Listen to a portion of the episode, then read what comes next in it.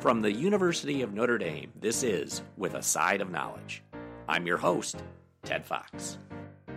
The idea behind this show is pretty simple. A university campus is a destination for all kinds of interesting people, representing all kinds of research specialties and fields of expertise. So why not invite some of these folks out to brunch? Yes, I said brunch, where we'll have an informal conversation about their work, and then I'll turn those brunches into a podcast. It's a tough job, but somebody has to do it. While this isn't a podcast about Notre Dame or Notre Dame faculty specifically, and in fact, many guests will be scholars or professionals from elsewhere, today you will be hearing from the director of our Gallivan program in journalism, ethics, and democracy, Richard Jones.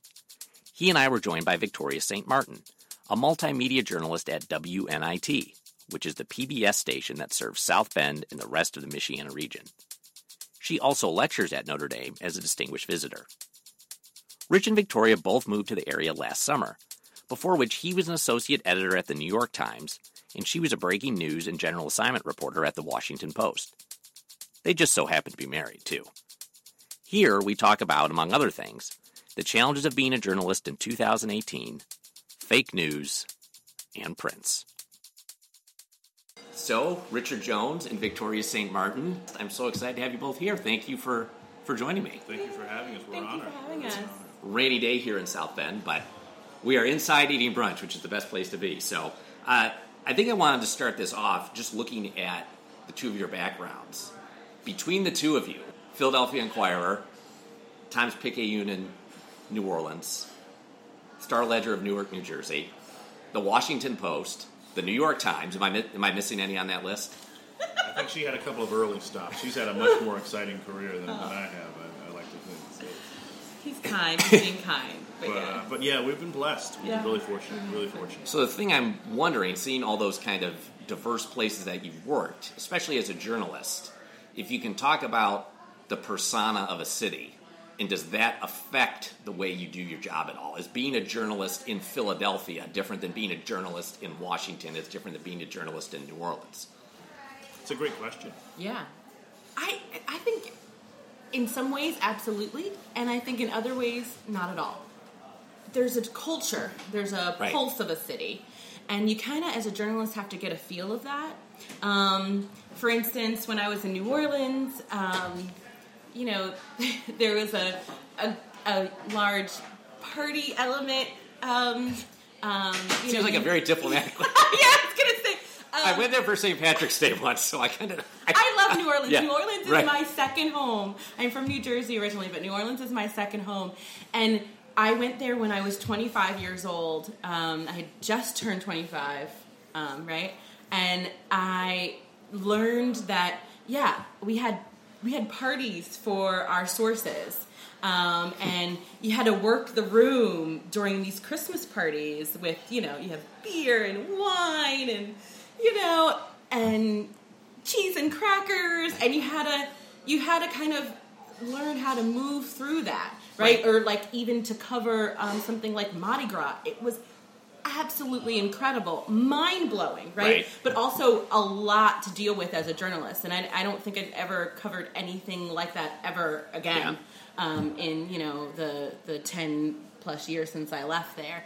Um, but so in that way, you kind of have to learn how to navigate the space that you're in. At the same time, you're still using those muscles, right? You're you're exercising principles of journalism, Right. Right. Um, meeting people, introducing yourself, passing out your card, giving your number, seeing if the you know if story ideas will come or if sources will give you tips about things.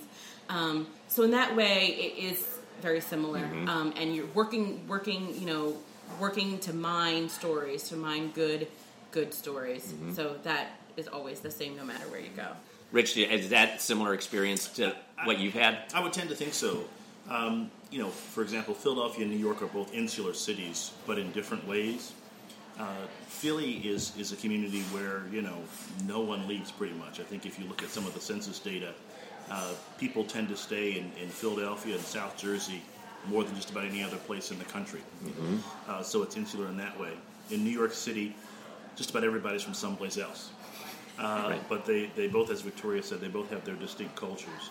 And as a reporter, the job is to, to get in there, develop sources, and, and, and, and really find, identify, and mine those those great stories. Any, and I feel like anywhere you go, you know, even in South Bend, right? There's just this beautiful culture that kind of pulls you in. Um, and I think as a as a writer, as a journalist, you kind of always are searching for that. You know, I don't know. I mean, I feel like that's what kind of drives me to do to do the work that I do is kind of searching for what makes people tick. You know, Right. what what Right. the pulse of a community is So, fascinating to me. On on that front, then, and I'm not going to say. I made a specific point when I was thinking about this question, not to say favorite, but I wonder if you could say one of the most memorable stories that you've ever covered. Oh, that's really hard. Yeah. But um, one of my first stories, um, and I, we, I had just met Rich when I was working on it. Um, it was one of my first real reporting jobs in Trenton, New Jersey. There were a lot of murders that year that I came, 2005. There were a lot of murders, a lot of gang related murders. And I remember thinking, gosh, like we talk all the time to the families who have lost their loved ones, but we never talk to anybody who was in a gang. And um, I kind of said to myself, I want to write that story. Um, and then shortly after, um, there was a girl whose um, boyfriend had died. Um, he was shot and killed, and a coworker of mine went to the funeral, and um, kind of they exchanged contact info. And she called him one night, and I was sitting next to him, and he was like, "Oh, Vicky, you talk to her. You're 25. She's 25. You guys, got something, you guys gotta have something in common." And we start talking, and Jessica Maldonado, and we developed a relationship um, for over a year where we would meet over coffee and um, or at the office and talk about her life. And um, she was a member of a gang in Trenton. And um, towards the towards the end of the year, um, she was she had been she had decided to leave the gang. Um, and I kind of was like, Jessica, we need to do this story. That's like one of the proudest um, pieces that I've ever Yeah. written, and it sticks with me because I, you know the one thing that I say to everybody that I talk when I talk about it is we were both the same age. We were both 25, right? But our worlds were completely different. You know, I was you know starting out my first job as a journalist, and she was you know the matriarch of a of a, a blood gang stat in Trenton. Um, she was throwing birthday parties for gang members. Um, you know, I mean, it was just completely different. I was so proud of her though at the end of the story, and I don't even know if this ended up getting in, but she graduated from high school. I feel like we grew up together, and Right. we're still growing up together, right? Right. Um, and um, and and one of my other proudest moments was at, at, as the paper came off the press. I grabbed her copy and I walked it outside to her, and it was like four or five o'clock in the morning, and we just sat there in silence as she read it in her car, and I was like, "Okay, what do you think?" And she was like, I like it. I think that's what a lot of my career has been about telling stories of people who normally wouldn't be in the pages of newspapers and on, you know, on TV and on um, online. Yeah. the ability to be a force for, for, for positive change is, is remarkable. You know, The- we're both Catholic, you know, uh, and I think uh, you know we believe very much in the Catholic mission. Um, uh, and, and again, I think that that is, is really part and parcel um, of, of what's driven on a lot of us in, in our careers. You know, uh, some journalists may not be able to articulate that piece, the, the mission Right. of journalism, right? Uh, Giving voice to the voices, you know, afflicting the comfortable and comforting the afflicted, you know, that, that piece, right? Um, but I think it's something that drives a lot of folks in the business, regardless of their faith background. So, yeah. You tell this great story um, to students about being on campus media. By the way, we both were editors on our school newspapers. Nice. Um, yes. Um, and you tell this great story about going to rally. So this was a protest on at, at my uh, my worked at my undergrad at the University of Delaware, um, and the Black Student Union was was protesting some some policies at the university uh, that they felt weren't inclusive enough, uh, that they felt uh, uh, weren't as fair as they could be, and they probably had a legitimate legitimate argument. Um, and at one point, I'm, I'm, I'm covering the demonstration, uh, and, and you know some of the guys I knew in the, in the the BSU, the Black Student Union, said, you know, brother, come on, sit with us, you know. Right. Um, and I said, you know, I, I, I can't, you know, as much as it pains me, and as much as I might agree with you in many ways, as a journalist, this is my role to play. Mm-hmm. You know, this is this is this is you know how how um, you know I work to affect change. You know, Mm-hmm. um, by by being as fair as I can, as balanced as I can, and reporting the story as, as fully as I can. Um, uh, and and it's hard sometimes to do that. It's hard sometimes to to to you know even when people are kind of uh, encouraging you to, to take a more active role, to be more of an advocate in a vocal way. Um, it's sometimes hard to say this is the way we, we, we work to affect change. This is how we do it, using these channels and, and adhering to the principles that, that we use as journalists. because you both are so fresh from your you know your times as an editor as a reporter and then coming into an academic environment now but you i mean you're still really grounded in that world of reporting i feel like you can't be a working journalist today without someone at some point is going to accuse something that you've done as fake news you made this up it's not reported you're biased whatever and i'm wondering maybe not just with the fake news piece specifically, but just kind of as a window into what's it like to be a journalist in 2017, 2018. Yeah, I'm sure. it is completely different. I think the digital space has, has kind of compelled a lot more transparency. You know, um, you know, in, in the old days, you know, mid '90s, early '90s, right? Um, uh, it's like the Jurassic period now, That's right? Um, you would go to a news conference at 10 o'clock, Yep. and you'd get back to the office about 11:30 noon. You'd have a little lunch. You'd start working on your story. You'd write your lead, and you'd file your story at five o'clock. And you'd go home and run the next day and Do it all over again. all over Yep. again. Yep. Um, now uh, you go to that press conference at 10 o'clock. You are writing by 10:30, 11. It is up on the web by you know 11, 11:30. Um, it has been tweeted out by noon. By 12:30, you're getting some pushback from readers saying, "I've looked at these records online and I see that this is incorrect or that is incorrect." Or you're getting praise from readers saying, "This is fantastic. More. Read this piece." So, or the so- officials that you covered, Exactly, or the officials that we've covered. you left out that You left quote. out this piece. So it's it's it's a lot more fluid, a lot more uh, balls of your feet. Requires to be a lot more nimble, uh, digitally Mm-hmm. savvy, uh, have thicker skin. Yeah. You know, Would imagine. uh, you know, and and, and um, you know, to really, I think, uh, um, more than ever, really adhere to those principles that, that we talk about, right? Fairness, balance, accuracy, making that extra phone call to make sure that I've got all the voices that I can get into this story. Do I have all the perspectives that I can add to this piece? Uh, and, and I think that, that readers will respond to that. Uh, they'll they'll they'll recognize the effort that you put into the work, and and, uh, and uh, you know they respond to quality. I think I really do. Um, I think a lot of the gripes about journalists, some of them, you know, are probably grounded in some some uh, some, some valid concerns. You know, uh, have we always adhered to some of the ethical values we, we should? Probably not. Have we been as sensitive or, or, or kind as we could be sometimes? Probably not all of us all the time, right? So I don't think we can be arrogant about dismissing those concerns, right? Um, uh, but at the same time, particularly with regard to fake news, you know, there's real fake news and fake fake news, you know, uh, and we want to make sure that, that we, we help readers and users understand, you know, the difference between the two, right? So what what would you say? How would you? I think I know where you're going there, but how would you do real fake news and fake fake news? Is it intent with what's going on? I think partisanship is, is probably the, the key key lever there, right?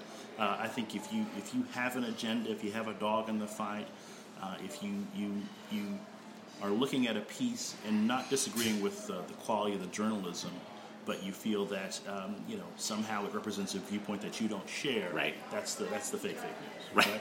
Um, and and the real fake news is the stuff that you know things that aren't really valid stories. You know, uh, things that don't rise to the level of being quality quality journalism. You know. Um, so you know, I think part of, of, of the challenge of this moment is you know I think as journalists, you know, us kind of reevaluating our responsibility to readers and users, right? Um, and I think also, um, you know, um, helping the public understand a little bit more what we do as well. Um, I think that involves some some some some more media literacy by the public. I think it involves more public literacy by the media. You know, we've mm-hmm. got to understand what it means to be worthy of a reader's trust in mm-hmm. 2018. We have so mm-hmm. many different options, and you know, so many great outlets doing terrific journalism. you know. Right. Right. We really have to make sure we earn that trust each and every day. and we can't be scared of it. I think you know um, sometimes people are like, "Oh my goodness, you you know, you posted that on Twitter. What? Oh my gosh, um, why don't we hold that till later?" You, you can't be scared of it. You can't be scared of it. You have to embrace it. Um, I, you know, I had an old editor who used to say, "Well, I do trust you because you have old school skills with new school skills, right?"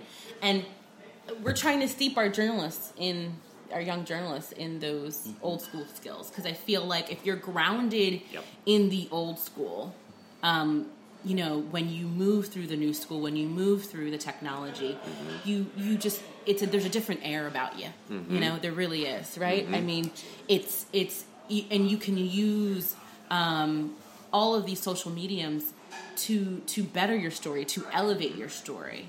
Um, and if there's solid reporting at the end of the day behind whatever you do, um, you know, Yeah. then you're golden. How do you view teaching students? And I'm not in asking this. I'm not even mm-hmm. thinking in particular journalism students. I'm just mm-hmm. thinking about today's college students.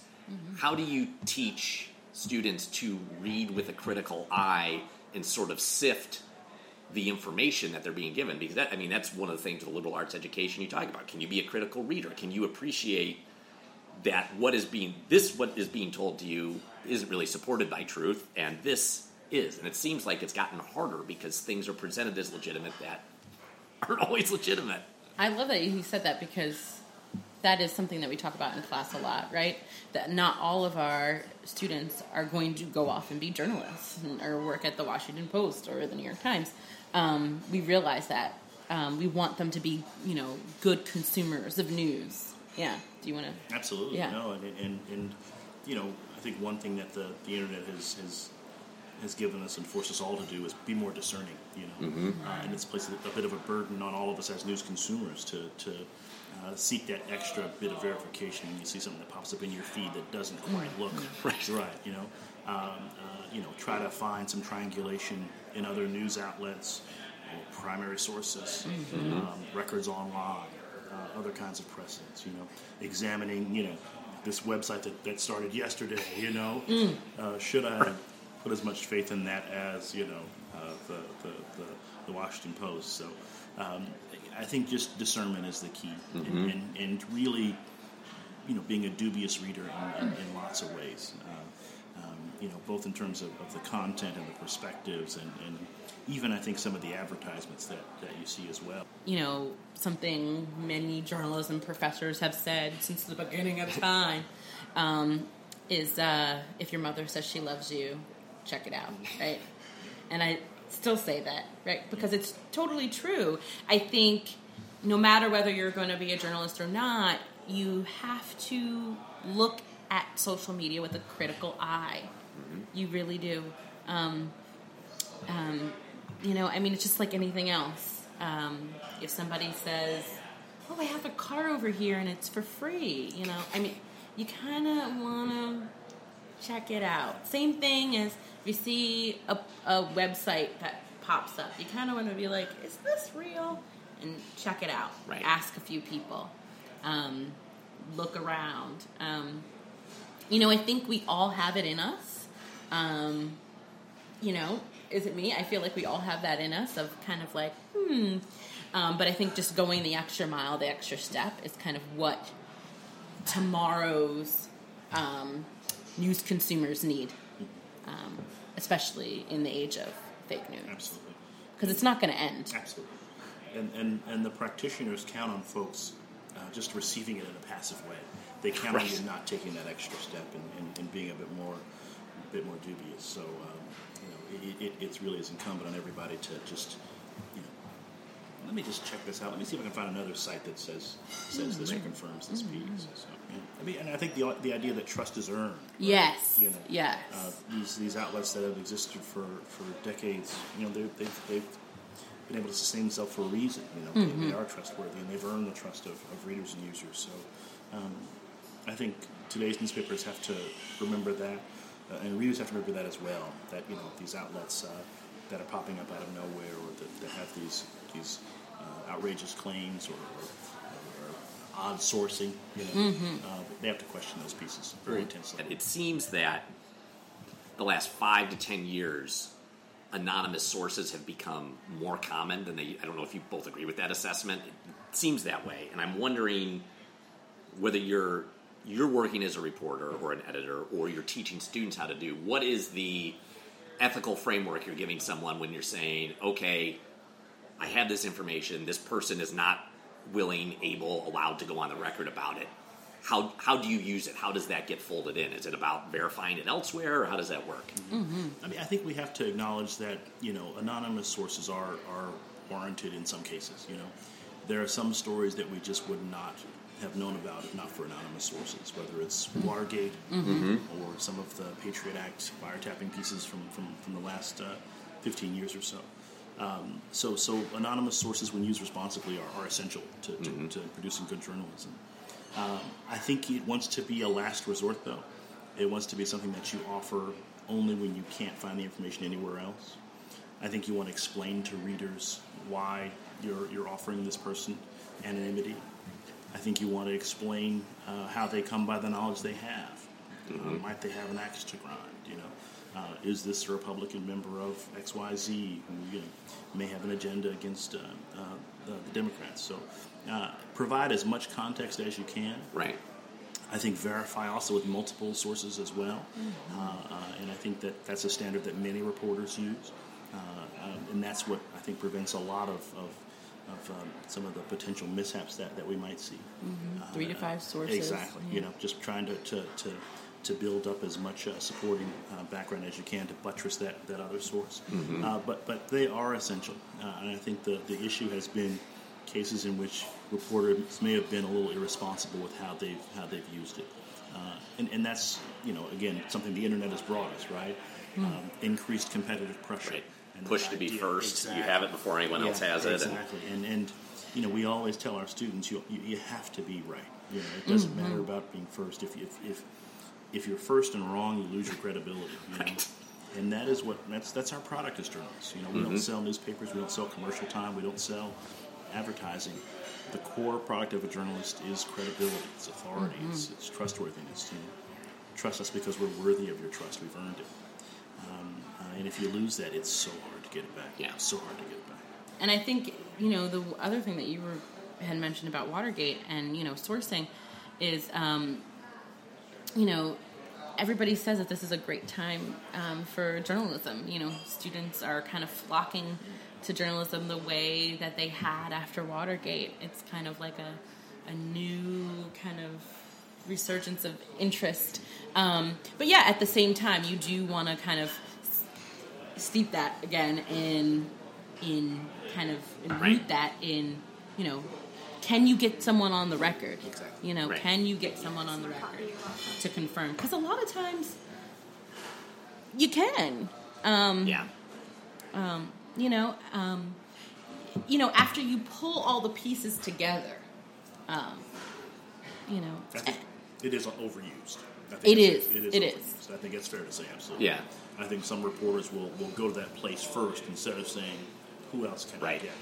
And that may be driven by those competitive. I have to get this story out. I Mm-hmm. have the source, so let me just go for that instead. Um, but it is overused. Would you, would you agree? oh absolutely I'll always take more coffee, even when I don't. Even when I don't need it, I have a hard time turning it away. I'm like, I don't need more, but I love it. I'll drink some more. Thank you. We've had consolidation. We've had papers cease to exist, but newspapers are still here, and in some ways, um, they probably seem more important than they did five years ago. And so I'm wondering, what do you think the role of newspapers is now, and is that going to be the same ten years from now, twenty years from now? Is it still kind of a work in progress to figure out what they're going to be? I think um, it is still largely a work in progress, but I think what we're seeing now in terms of a heavy emphasis on investigative reporting, a heavy emphasis on helping um, readers and users make sense of what's happening, and, that function of an authority. Uh, and, and I think the third big piece of it is commentary. I think those three pieces going forward can probably be the the the the, the, the most uh, uh, you know the sturdiest legs for newspaper to stand on going forward. forward. I think if you look at the work that's happening now, it's just phenomenal journalism being done from an investigative standpoint. Absolutely. The Harvey Weinstein story, you know, it's just incredible work. You know, uh, some of the things that are being done with uh, the Russia investigation, you know, just just phenomenal. And I think those are really the investigative pieces uh, that that are that are strong. Uh, some of the, the work that's being done in kind of curating information for readers and users and, and, and providing some sense making, you know, that's essential, you know, as well. Um, and again, I think uh, you know really thoughtful commentary or opinion. I think are, are always going to be sought after, just to, to drive discussion and, and, and help folks shape their, their, their own views. So I think those are the three the three legs for for newspapers going forward. Um, you know, they, when I was coming out of high school in, in 1988, they said newspapers were dying, right? You know, so this has been a Right. you know a very uh, extended uh, uh, you know uh, situation. I think you know yeah they'll be around. I think 10, 20 years from now. You know, I do. Uh, uh, I think there's something about you know the, the act of, of you know touching a newspaper it's a very tactile process and turning those pages and soaking in that information um, uh, from that standpoint and also I think just um, in terms of the stories of journalism it's it's so essential as we've seen over the past couple of years you know, no matter how you feel politically this is an important moment for journalism so I think this has been a very very hard civics lesson for everybody I guess over the past, past years so. It's funny you say that because um, what you mentioned about, um, you know, will newspapers be around? You know, the Times Picayune is now NOLA.com. Um, Oh, or it was okay. after I left, they Yep. um, became NOLA.com, um, and they print a few times a week. Um, but I think that I don't know if newspapers will be around in 10 years. I'm not sure. Um, I'm not as confident as Professor Jones over here is. um, but I, what I do know is that the journalism that is done at, you know, newspapers will live on.